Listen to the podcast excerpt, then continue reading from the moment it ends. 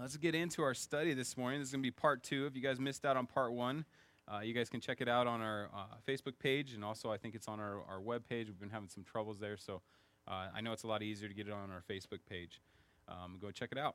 So the title of the message is The Christian Prepper. If you guys remember last week, and just talking about what we're preparing for. There's the physical needs that everybody usually associates a prepper for, but what about the spiritual?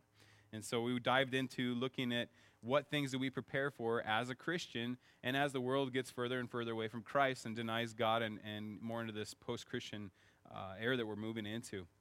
And so we looked at all of the armor that we can put on to be able to defend against the enemy's attacks, right?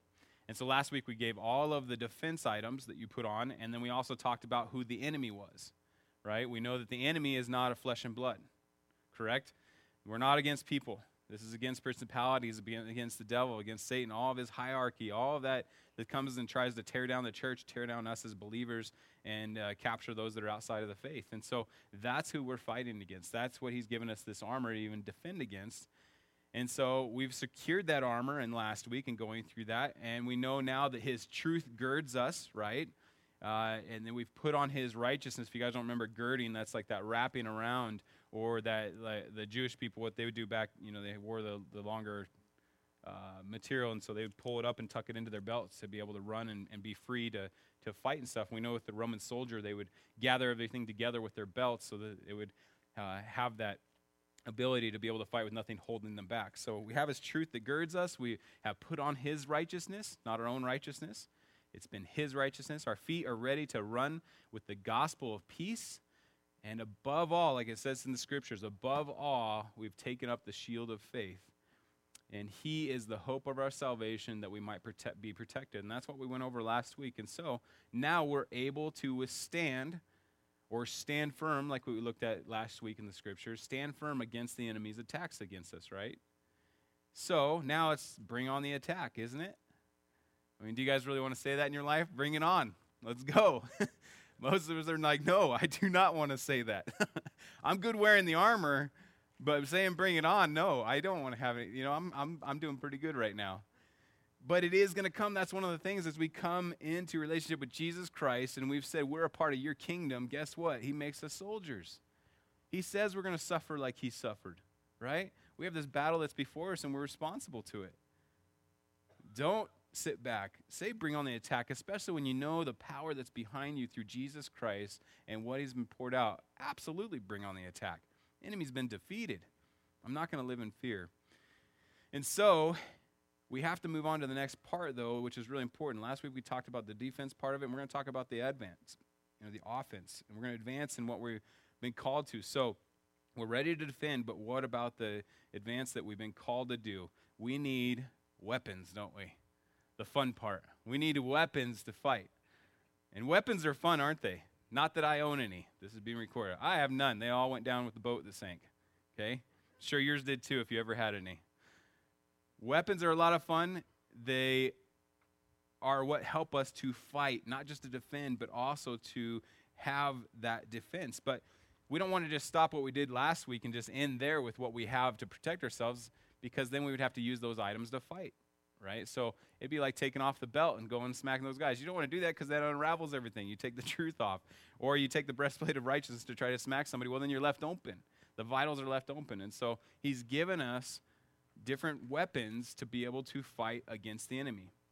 And now we have countless weapons. If you guys would turn over to 2 Peter chapter 1, this is what he tells us that we have. And he's not directly talking about the weapons, but as believers, this is what he says we have when we follow after Jesus Christ and we've made him head of our life, Lord of our life. 2 Peter chapter 1, verse 3. It says this: as his divine power has given us all things that pertain to life and godliness through the knowledge of him who called us by glory and virtue. You guys see that? It says what? All things, doesn't it? He has given us all things. That's everything. And we could go on and on with everything that he's given us. We could go through all of the different weapons that he's given us. And some of these weapons, they're going to be a little unusual. You guys have ever found that? Like when you're going through and God calls you to do something you need to defend against, and it's such an unusual weapon that he says, here, use this against that enemy, right? What I mean by that is we can take some different examples out of the scriptures. So if you guys want to turn, I'll just warn you guys, we're turning all over in the Bible this morning, okay? I got a lot of scriptures. It's really hard to say which ones we're going to walk through.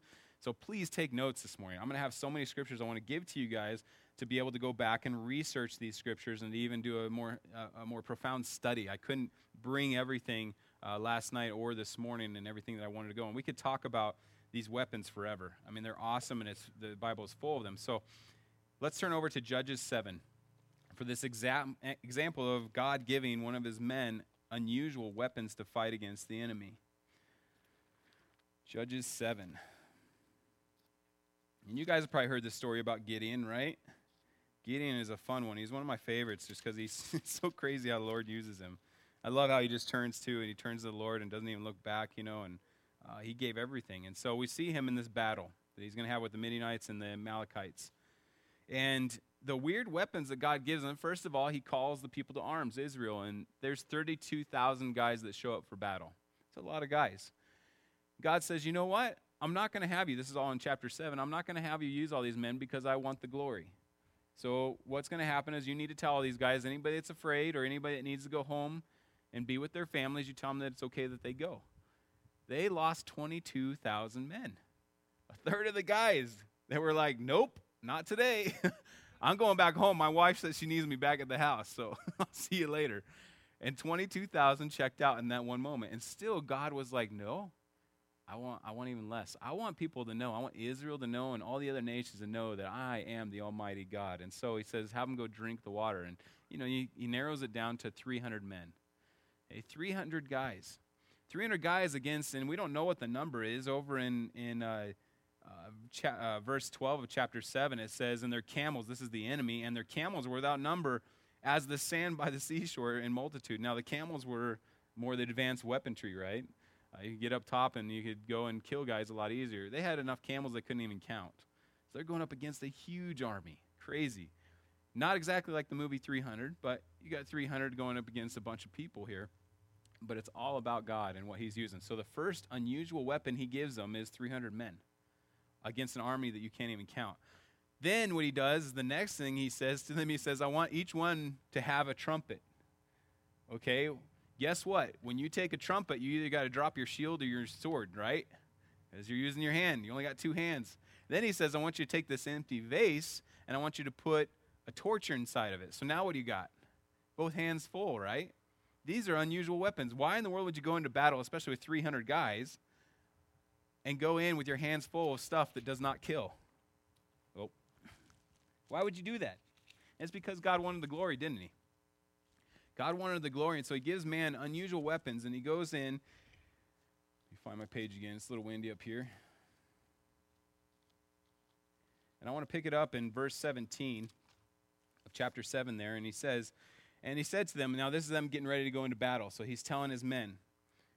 And he said to them, look at me and do likewise. Watch, when I come to the edge of the camp, you shall do as I do.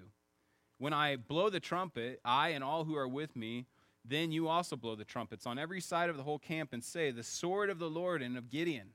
So Gideon and the 100 of men who were with him came out to the outpost of the camp at the beginning of the middle watch. So it's nighttime. Just as they had posted the watch, and they blew the trumpets and broke the pitchers that were in their hands. Then the three companies blew the trumpets and broke the pitchers that they held. They held the torches in their left hands, and the trumpets in their right hands for blowing. And they cried, the sword of the Lord and of Gideon. And every man stood in his place all around the camp, and the whole army ran and cried out and fled. When 300 blew the trumpets, the Lord set every man's sword against his companion throughout the whole camp. And then they ended up fleeing off to these other places. That is awesome. That is unbelievable, isn't it? He's got, and I love how it says that they have he's very clear on it. They have their right hand with the trumpet and left hand with the vase or the torch, right? So he's very clear, like there's no way you're going to either have a shield or a sword in that hand. But what do they cry out? What does he say to cry out? The sword of the Lord, right? That's who's fighting their battle. And then the Lord ends up taking the whole army and putting them against themselves to where now they're fighting each other with their own swords and taking them out. I think it's hilarious, especially because it's so unpredictable, and the Lord loves to use unusual weapons because he gets the glory. And so we see that happen there. They cry out. Another one that we see is, you guys can go through Matthew 5 with the Beatitudes. You can look at that. Those are completely contrary to what the world has. And Jesus goes through with his disciples and he says, blessed is the man, you know, that is, and he gives them a whole thing that's completely contrary to what the world would tell you. Just those unusual things. Another one, more practical that we can understand. Here's a weapon and how we would see it, okay? This is how it would play out. This is our application. If you guys, you don't have to turn over there, but Proverbs 15:1. Proverbs 15:1 tells us how to deal with wrath, right? So with wrath, the world says, if anybody comes up against you and does anything, then you deliver either the same or even more harsh back at them, don't you? So if anybody's going to come up and yell and scream in your face, you get right back in their face and do it to them. If anybody, you know, shows you their IQ out the window, flips you the bird, then you're supposed to, as the world, give it right back, right, with the horn and everything else, and maybe chase them to their house to intimidate them. However, I don't do that. I'm just saying. I know a guy. So we're not supposed to do that. That's what the world tells us. That's how you fight wrath. And then here's an unusual weapon that God gives us. In Proverbs 15:1, he says, hey, give them a soft answer. What? Wait, they're pouring out their wrath on me, and you want me to give a soft answer? And he says, no, a soft answer will turn away the wrath, doesn't he, in that proverb? If you don't believe that proverb, he gives us another one in Proverbs 25:15, and he says, a gentle tongue breaks a bone. Now, breaking bones usually happens by very strong people, especially in a battle, right? That's who breaks bones. But he's saying a gentle tongue. It's so unusual, this sword or this weapon that he gives us to be able to fight against these things that are not of him. And it's hard for us because it's not practical. It's like us going out to battle with a jar in one hand and a trumpet in the other. Right? Knowing I'm going to die. I'm going to die today. That's not the way. With the Lord, he is our sword, and that's what we're going to look at as far as our different weaponry. And like I said, there are many weapons the Lord gives us. We're just going to focus on two this morning because that's what Paul chose to focus on in Ephesians chapter 6. But let me give you some of the other weapons that we have. And I know I said last week we'd talk a little bit more about fasting, but as I got more and more into this study, I felt like the Lord just really wanted to focus on his word and prayer. And so one of the first ones, a weapon the Lord gives us, is fasting. Another weapon he gives us is forgiveness. And that's a very powerful one, isn't it? Generosity. Man, I love generosity. Generosity just diffuses any situation. It's so hard when somebody's so kind and generous with you when you're upset with them, and it kind of just deflates the whole thing. Fellowship. Fellowship is a great one. Us gathered together here is an awesome weapon against the enemy. That's why the Lord, why people and the enemy puts it in their head that they should not gather anymore. You know, go find your own place. Go do church in your own house, and all the lies that he delivers. Clear conscience is another weapon. Wisdom is a weapon. Wisdom is knowledge rightly applied, right? So you can know everything about the Word of God, but if it's not rightly applied, where's the wisdom? Wisdom is a weapon. Testimony. Your testimony and what Jesus Christ has done in your life is a very powerful weapon. And one of my favorites is love. Love, right? Love conquers all things. And so there are many more, but for today, this morning, we're going to end up going through just the two that Paul focuses on in Ephesians 6. So let's go ahead and read Ephesians 6, verses 17 through 20.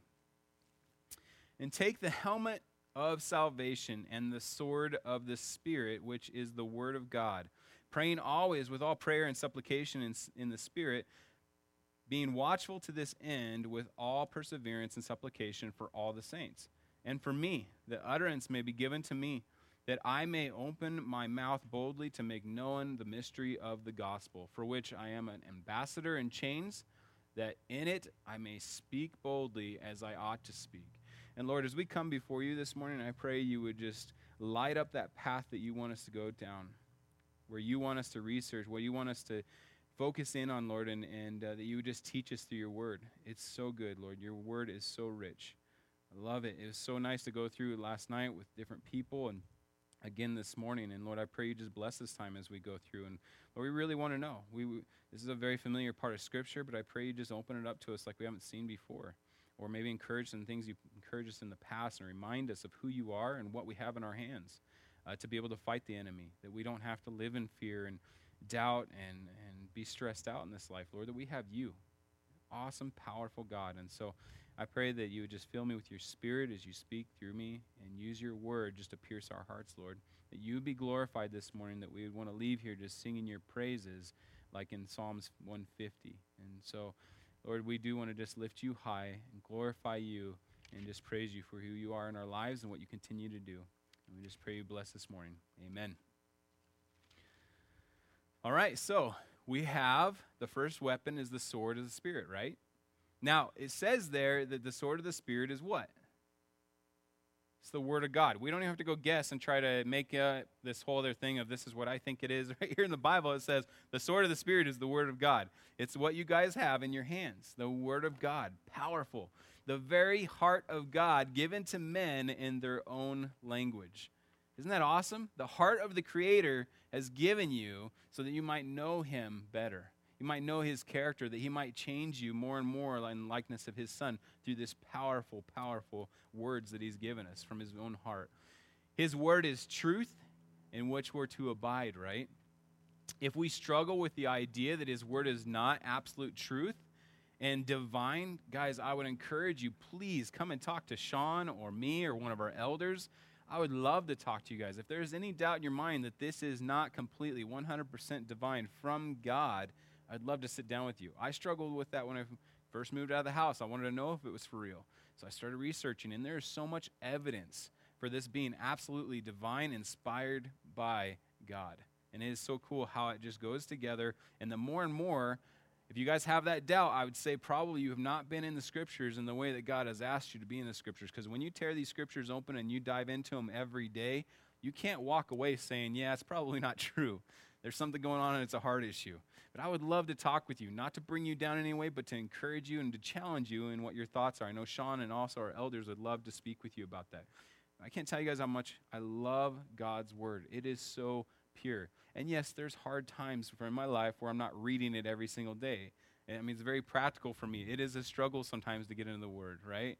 Especially when I come up against Leviticus or you know, some of the other prophets. It's hard to get through, but there's so much blessing in the Word of God and knowing it. And so we have the sword in our hands, right? Now, how do we use this sword? How are we supposed to use it? It's to cut down all the flesh around us that oppose God and our righteous anger. Is that how it's supposed to be used? Right? I'm going to go out and just whack everybody down. That is not our place. We're not supposed to be doing that. That's God's place, isn't it? That's Jesus Christ's place. If you guys know the Scripture in Revelation 19:15, it talks about Jesus being on the horse and that sword coming out of his mouth, right? And taking down the enemy. This is after the age of grace. This is when everybody is denied and said, absolutely, I want nothing to do with you. Judgment comes from Jesus Christ as he comes back to conquer, as the conqueror. That's Revelation 19:15. So where to use the sword is the Spirit intends for us to use it. If you guys see what it says there, it doesn't say in the sword of the Christian through the Spirit. It says the sword of the Spirit, isn't it? So who's the one that should be in control? The Spirit. Who's the one that's just wielding it? We are, right? We're just fortunate enough to have it in our hands. It's an awesome thing. Now, the Spirit has specifically designed, and there's purpose behind it, and so there has to be a way it's used. Just like a bladesmith or a swordsmith makes a sword for a very special attack. You guys don't know, I'm going to take you through a little bit because I do like swords. I've liked them since I was a little kid. I don't know all the names, and I've kind of gotten away from it, but each swordsmith designs a sword in a very specific way and how they're supposed to be used on the battle. So I'll just give you a couple of them just to see that even with us, we've made them in special ways. There's a long sword or a great sword, which is usually the typical huge ones that you've seen on like Braveheart or any of the old medieval ones that are just massive. You have to hold them with two hands, really long, sometimes as tall as a guy. And you'd see it with Conan the Barbarian or any of those old shows. And that was one that was just meant to go in there and just bash and cut through weak armor. It seriously was that way. They had a way that they'd have to swing it, keep the momentum going. It was always in an 8, and they just keep going and going after the people as they're in battle. Very brutal in those times. Then you have a short sword, which is more of the one that we've seen with the Romans that they have. You know, it's a little bit shorter, one-handed, and you use it for when you're in close combat. And you can really get into the armor or you can slash with it, depending on what type it was. There was a double-edged sword or there was just a single-sided sword. But these swordsmiths had specific designs for their armies. We know that the Roman army was very successful because of their swords that they designed. Another one is a foil or a saber, and that's used in fencing. You guys know fencing. very skinny little sword, right? And they used this one in the medieval times because they had the big, like, Excaliburs that would slash through everything. And then they came up with the fencing ones that they found they could go through the harder armor because they also had to develop their armor to go against these now bigger swords. So their armor became even more. So you had knights, right? You have this chain armor all around them that could block against the long swords. So they made these skinnier swords that could get into the little cracks and everywhere on the armor and go through that chain metal. Another one is, and I'm not sure if I'm pronouncing this one right, but I do like these. These are cool. A shamshir. It's a Persian sword. And it's the ones that had that big old curve on them, right? And they could go in there. You've probably seen it, Indiana Jones, that one guy that wants to go fight Indiana Jones and just shoots him with the gun. Great part. Didn't work that time for him. But they were designed because the Persians, they were a people that used horses, so they're cavalry. And if you guys even know in the Civil War that a lot of the guys that were the cavalry had curved swords, and that's because when they would run through the crowds, they could slash them. And because of that curve, it cut a lot more than just a straight sword, and it wouldn't get, I don't want to get too graphic, but they wouldn't lose their sword, and you know. Then I have the last one as a katana. You guys know that one, a samurai sword. They're known to be one of the hardest ones ever made, like the steel. They break through anything. You've seen them cut other swords down, and one of the sharpest swords ever made. And those ones were designed to go along with martial arts, and very cool. And if you guys ever watch demonstrations, pretty neat. Well, these are all ones that these swordsmiths had designed specifically to be used in different ways, right? And so the Spirit, he is very purposeful also in his sword. We see this in 2 Timothy 3:16, if you guys would turn over there with me. 2 Timothy.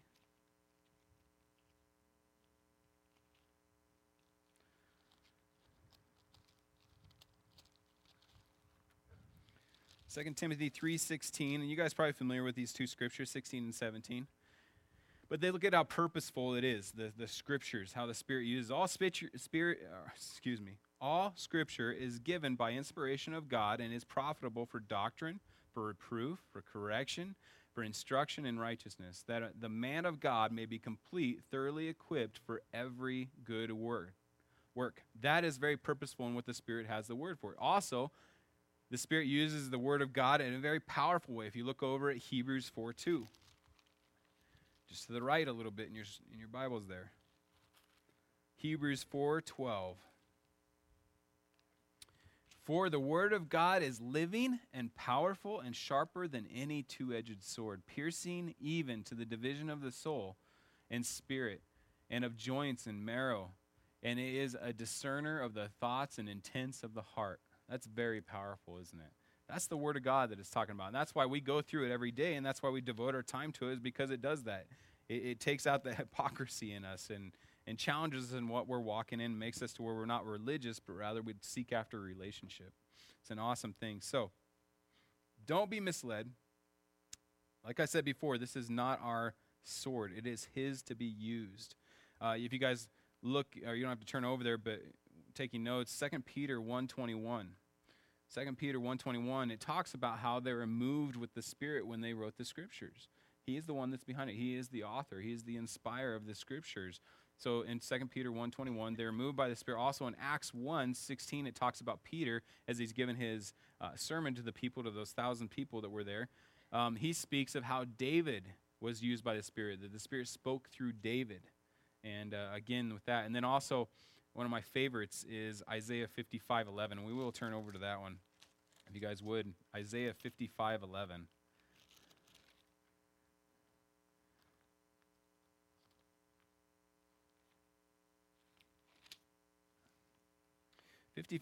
says this, and it goes after he just encourages them about his thoughts are not our thoughts and his ways are not our ways. And then he comes on down to verse 11. And he says, "So shall my word be that goes forth from my mouth.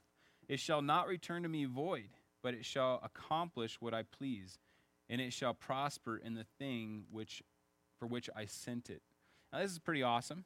I love this scripture because it even, I think, if we had guns back then, I think it would have been more associated with that and being able to talk about this rather than a sword, because I see two things there. He says, but it shall be accomplished in what I please. Well, you look at a gun, you have certain ammunition, don't you? You have certain ammunition for specific things. You have shotgun shells, right, that spread out, and you have even various types of shotgun shells and how big the pellets are in them. Then you have all kinds of different bullets, right? Not just the size of them, but how much powder's in them, what bullet you have, what grain you have, what's on the end of it. Is it a hollow point? Does it have silicone in the end of it? You know, is it a metal or a full metal jacket? Is it copper top or, well, that's the battery. But, you know, does it have different things? There's so many specifics. And guys, maybe some of you guys love doing it, but you will sit there and you'll figure out exactly the amount of grain of powder to put in there compared to your grain. And you figure out what is the best velocity along with range, and you'll get it all mapped out. And you guys, that's a great hobby. I wish I could do it. Can't afford that kind of stuff. But I'm glad you guys get to have fun. That's him, and he's saying, it'll accomplish what I please. That's like he knows what kind of ammo to use. And then the next one is he has like the radar system, okay? Or he has the marker. You know, he has the laser that marks out the target so that the missiles can come in there, the bombs can come in and take it out. He says, and it shall prosper in the thing for which I sent. It is so pointed, and it is a lethal weapon, the word of God against the enemy. It is, and it's specifically designed. He says that there. It's exactly for what he has it set up for. It shall prosper in the thing for which I sent it. So again, we're just holding on to it, right? We're just holding. It's more like a rocket launcher. Like all you guys are doing, you push the button, right? And he's going to take it where it's supposed to go, to destroy the enemy. I want to make sure this is clear too, again, because this is going out over the internet. I am not talking about destroying people, okay? Again, our battle is not against flesh and blood. It's not against people. This is against spiritual things, okay? Against the enemy, against the devil. So he must be the force and the director of the attack with the sword that is in our hand. Now, another good reason why he needs to be able to control it is because that sword can be used to offend rather than to win. So it's really hard to control our tongues, isn't it? You guys have a good time? I mean, James says that. James 3:2 talks about how hard it is. It's like a wildfire, right? It's like it's like a big or a small rudder on a huge ship. Like wherever that ship's going to go is because that rudder said it's going to go there. The mouth is a hard thing to watch out in how it's used. So it's sharp and powerful. The word of God is so sharp and powerful, like we read. And while attacking the enemy, in our passion, we might end up cutting the person we're trying to help. Just with whatever verse. And the way that can happen is because we can say something like, I've gotten these 3 verses down and I've memorized them and the Lord's really spoke to me through them. And, you know, here's this person that's down in the dumps and you're like, hey, rejoice.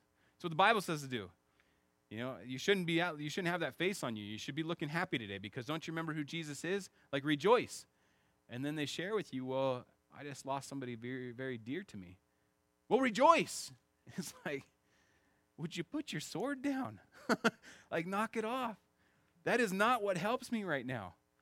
I know there's other scriptures that'll definitely help me out, but just because you know these 3 powerful ones and you're always hacking away at it, that's not okay. Know the whole counsel of God. Know it all. Have the Spirit use those scriptures given you in other places to be able to walk with that person, walk alongside them, not just hack them down and tell them how they're supposed to be. In Proverbs 18:19, I love this verse. It's a great one. Solomon pointed out, you need to be very careful because, and here's what he says in Proverbs 18:19. A brother offended is harder to win than a strong city. A brother offended is harder to win than a strong city. And you guys might know somebody in your life, okay? And maybe you guys even are in this place, but there's been people that have been offended by the church or people in the church, right? Things have been said against them, and so they no longer return. They become that very hard city to conquer anymore. And they've gone off and like, I'm not going to get hurt again. I don't want to deal with that. I'm fine where I am in my relationship with the Lord. I totally love him, but I'm going to stay in this place. And if you guys are here, like back off of something like that, you've been going through that, I encourage you continue in this fellowship. Yes, you might get hurt. Guess what? We're all people. And we can be pretty mean sometimes. And sometimes we use our swords in a very bad way and hack people. But be generous, be gracious to us, just like we want to be with you. Those of you guys that are listening online too that have not come back to, the Bible says don't forsake the gathering together of the brethren. It's so important that we're together, especially in these times. So I encourage you guys, don't listen to the enemy and what he's trying to bring you down. Rather, fight it with the Word of God. Going back and saying, no, this is what I'm supposed to be doing as one of his chosen ones. And so, a brother offended is harder to win than a strong city. And so spiritual guidance is needed to wield the Word of God, the sword of the Spirit. So let's look at some examples here. Let's look at some examples of what's being used in the Scripture against the enemy. Some different people I can point out and how they use those Scriptures. And, of course, Jesus Christ is going to be one of the best examples ever, isn't he? We can follow after him and see that his examples are awesome. So if you guys want to turn over to Matthew 4, we're going to see here in those temptations that the enemy gave him, trying to bring him down, You guys know this is right after Jesus was baptized by John, and it says that the Spirit led him out into the wilderness, right? And then the enemy comes to him after he's been out there for 40 days and 40 nights and tries to tempt him into basically sinning so that he wouldn't be the righteous lamb, that he'd take that title away from him, and then man would be, of course, hopeless because we wouldn't have a Savior anymore. And so it was a key thing that the enemy was trying to destroy him. So in Matthew 4:4, right after he goes through it, or let's look at 4:3, where his enemy attempts. He says, "Now when the tempter came to him, he said, 'If you are the Son of God, command that these stones become bread.'" Let me tell you guys, if any of you guys have been out there in Israel on one of those trips, as you go outside of Jerusalem and you're going over to Jericho, that's the wilderness that they believe that Jesus was out in. And it is ugly out there. I mean, even uglier than Pueblo, okay? Just kidding. I know, that's fighting words right there. I'm just messing with you, all right? Ever since I've been in the Springs, tease Pueblo, okay? Don't take it personally. Just fooling around. But it's ugly. There is no shrubbery. There is nothing out there except for these brown rocks that are everywhere. And they're about this size. And if you guys have ever been to Outback, they have those nice brown loaves of bread, right? They bring that knife in there and, ooh, that delicious butter with it. Some good stuff. These stones look just like that. When I was out there, I was like, no wonder. That would be so hard. Here these stones are, and you have this contrast of this like blonde, you know, tan sand or gravel there, and then these dark brown stones that stand out everywhere. And you just look at it, you're like, wow, that'd be a lot of bread. Well, Jesus, at the very end of his fasting time, we know he went out there, he didn't eat anything. And if you guys ever fasted for a while, after about a week or two, you end up not having any of the hunger anymore. It goes away. And then it comes back when you're about to die. That's called starvation. Your body's like, okay, get something in you or we're going. We're done. Jesus, at that point, it says that he was hungry again. So the enemy comes at the opportune time and says, why don't you make these stones into bread? But here's what Jesus does. He uses the sword, okay? And he's doing it by the direction of the Father. And we'll get to that verse in just a second to prove that. But he says back to him in verse 4, he answered and said, "It is written, man shall not live by bread alone, but by every word that proceeds from the mouth of God." Right back at the enemy, right? Defeated. And you guys know a sword can be used to block, but then Jesus throws right back an attack at him, doesn't he? To shut him down. Jesus took that from Deuteronomy 8:3. Now, Jesus was directed, we know, by the Spirit, by what the Lord wanted, because in John 8:28, Jesus said, "I say nothing of myself, but that which the Father has told me." Okay? Everything he said came from the direction of the Father. So, even in this, the Lord is letting God, the Father, His Spirit, direct him in how to use that sword. It's a great example for us if Jesus did it.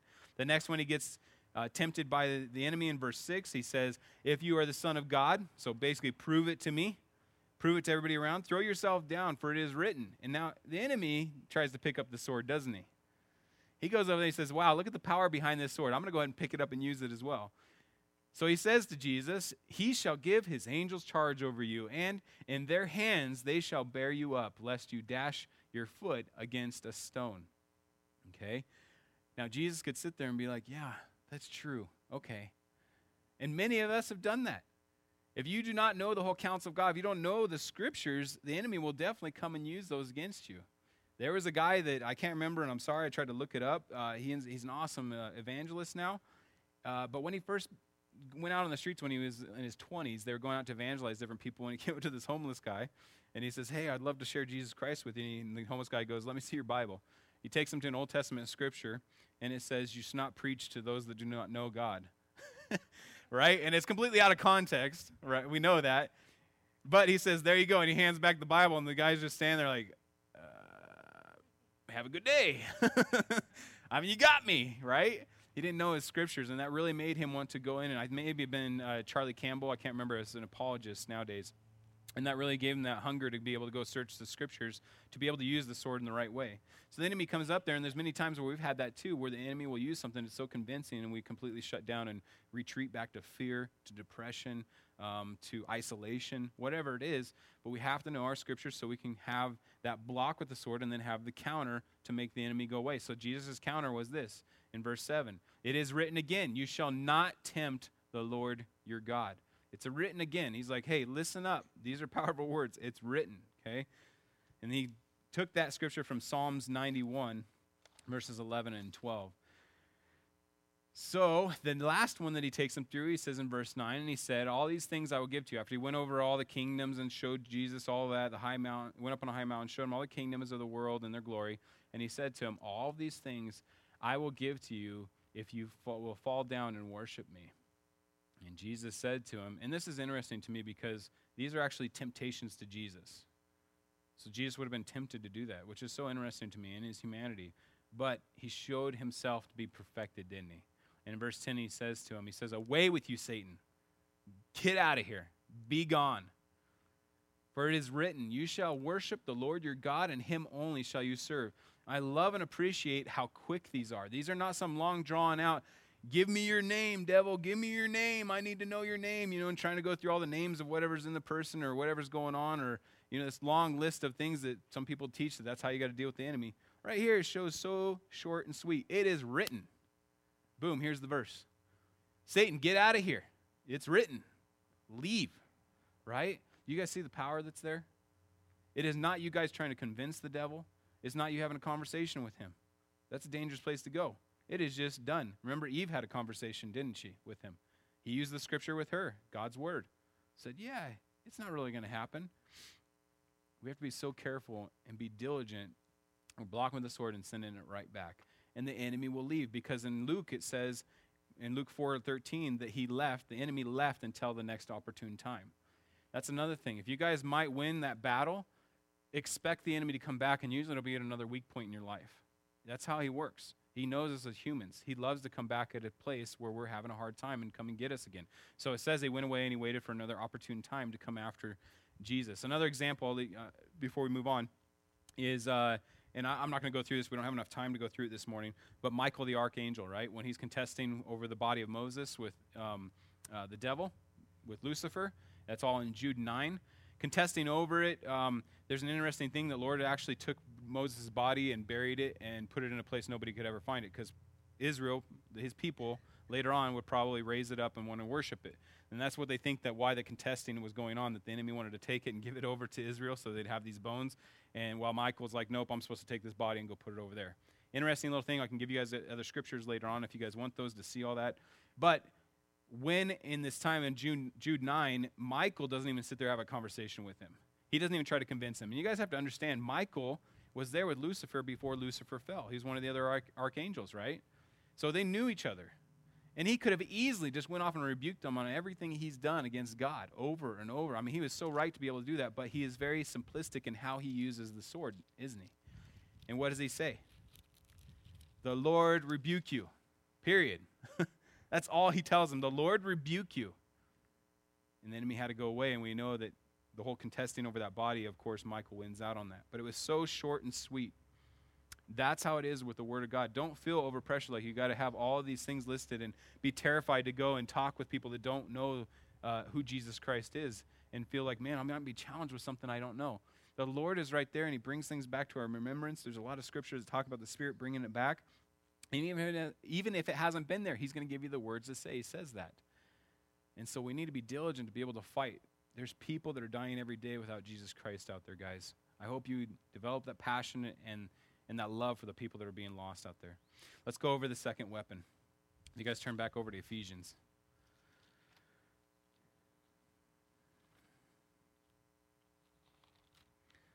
So Ephesians chapter 6, that second part says in verse 18, praying always with all prayer and supplication in the Spirit, being watchful to this end with all perseverance and supplication for all the saints.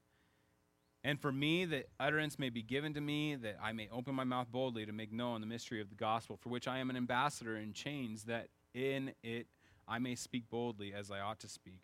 Guys, this is Paul speaking, isn't it? Paul went through a lot of stuff. He was a very, very strong man in the things that he endured for Jesus Christ. And out of all the weapons he could have chose to talk to the Ephesians about, he chose the Word of God and he chose prayer.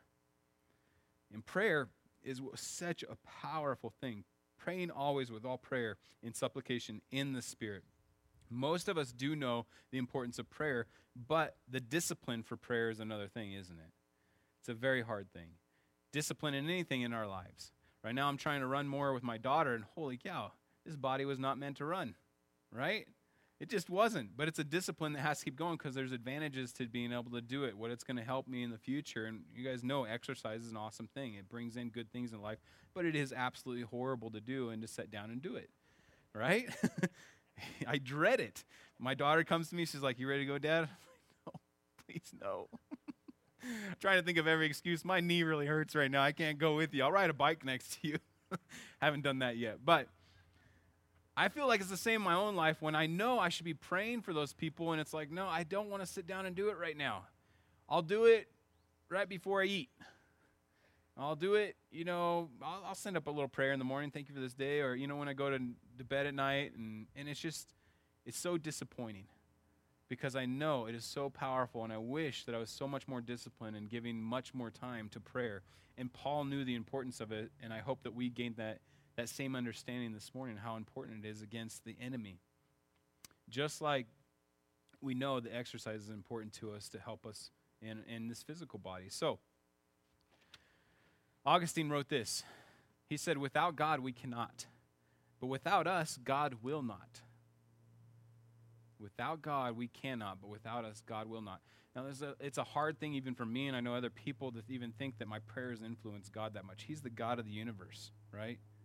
What do I have to do with anything, with any of the words that come out of my mouth to talk to him about? Who am I?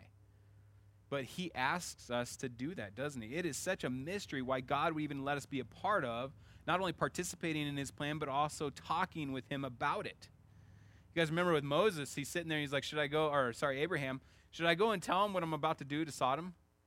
Like he says that. He says, like, should I go tell him? God wanted to have conversation with Abraham, knowing what Abraham was going to do. What did Abraham do?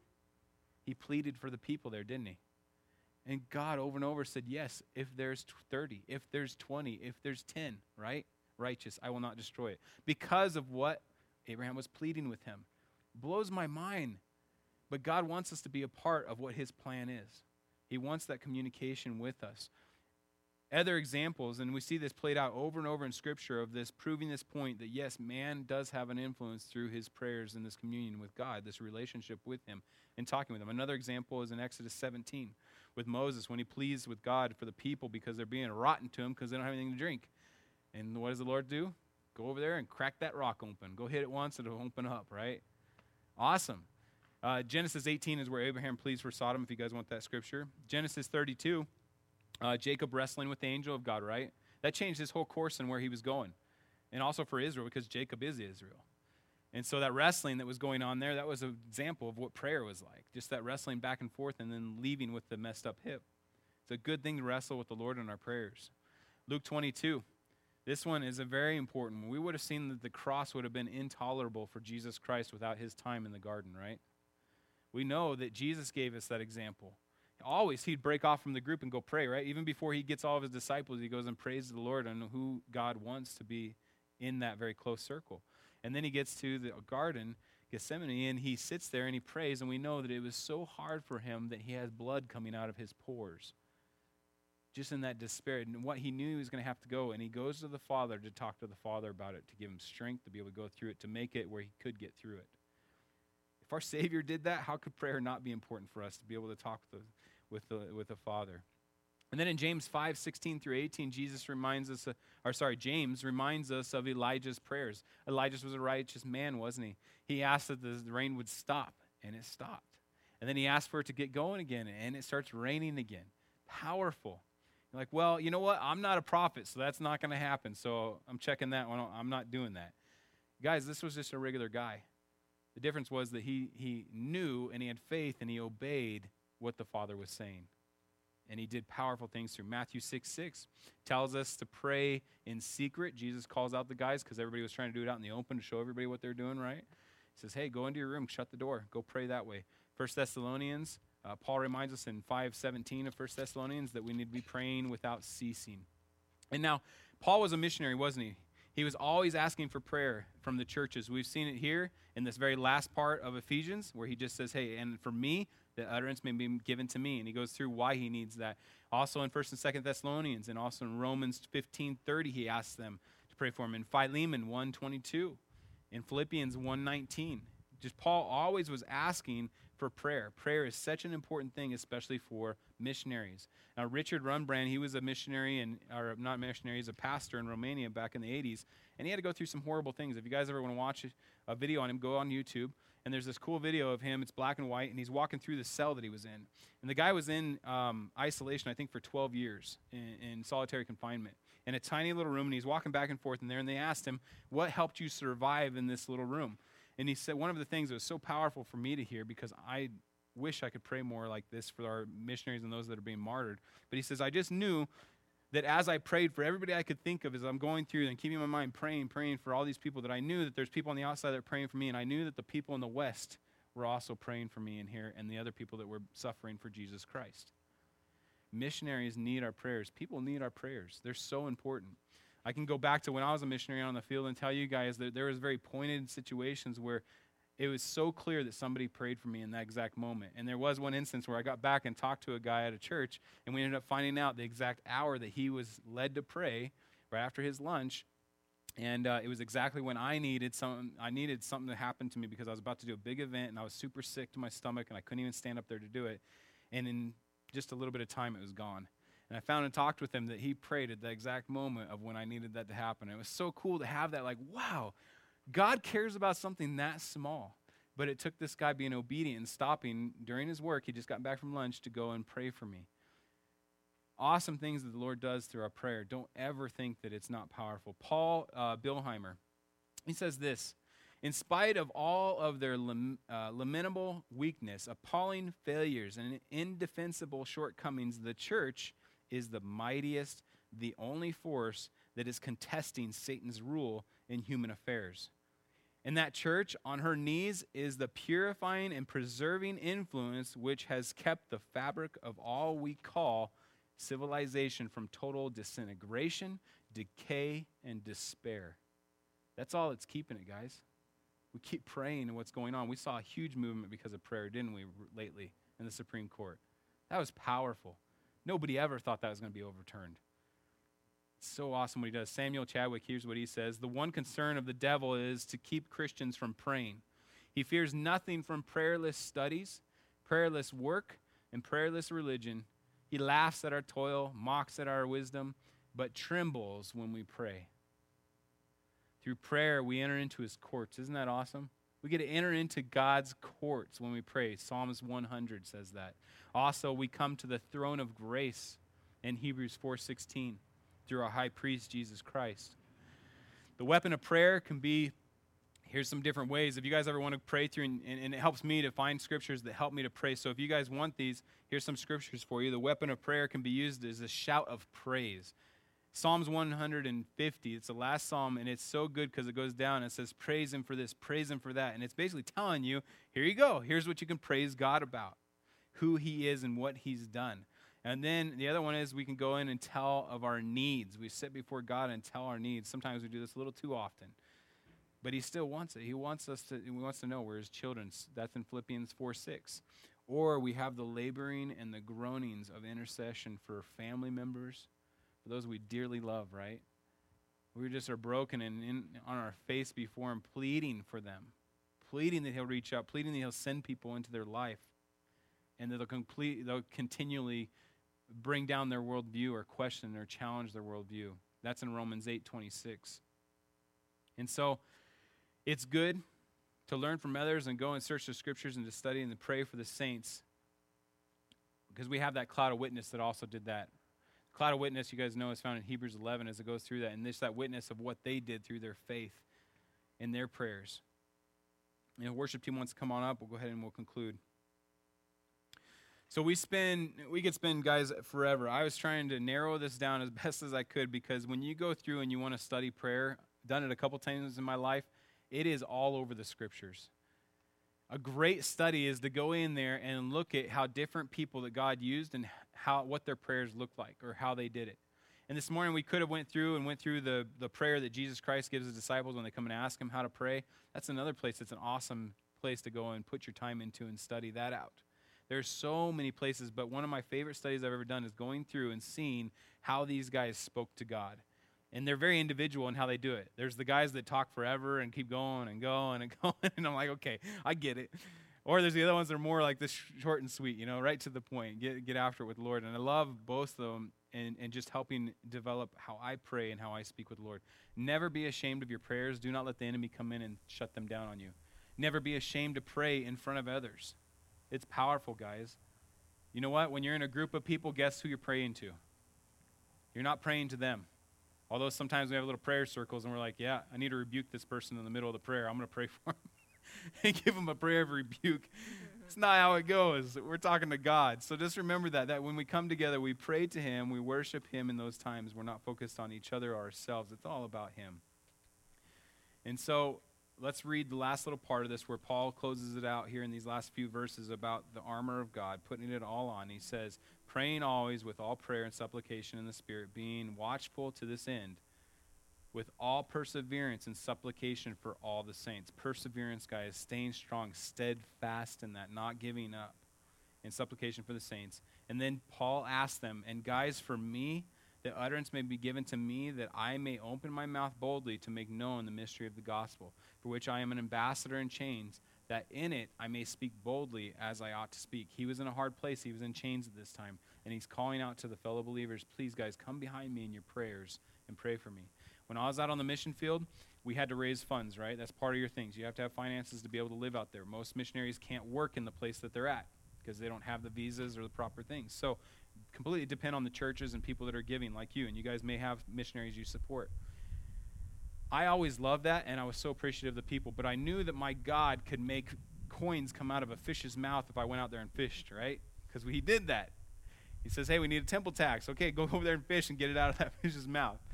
God can give money anytime he wants, right? That's not a hard thing for him. The thing that God cannot do is he cannot force you to pray. Mm-hmm. He can't make us pray.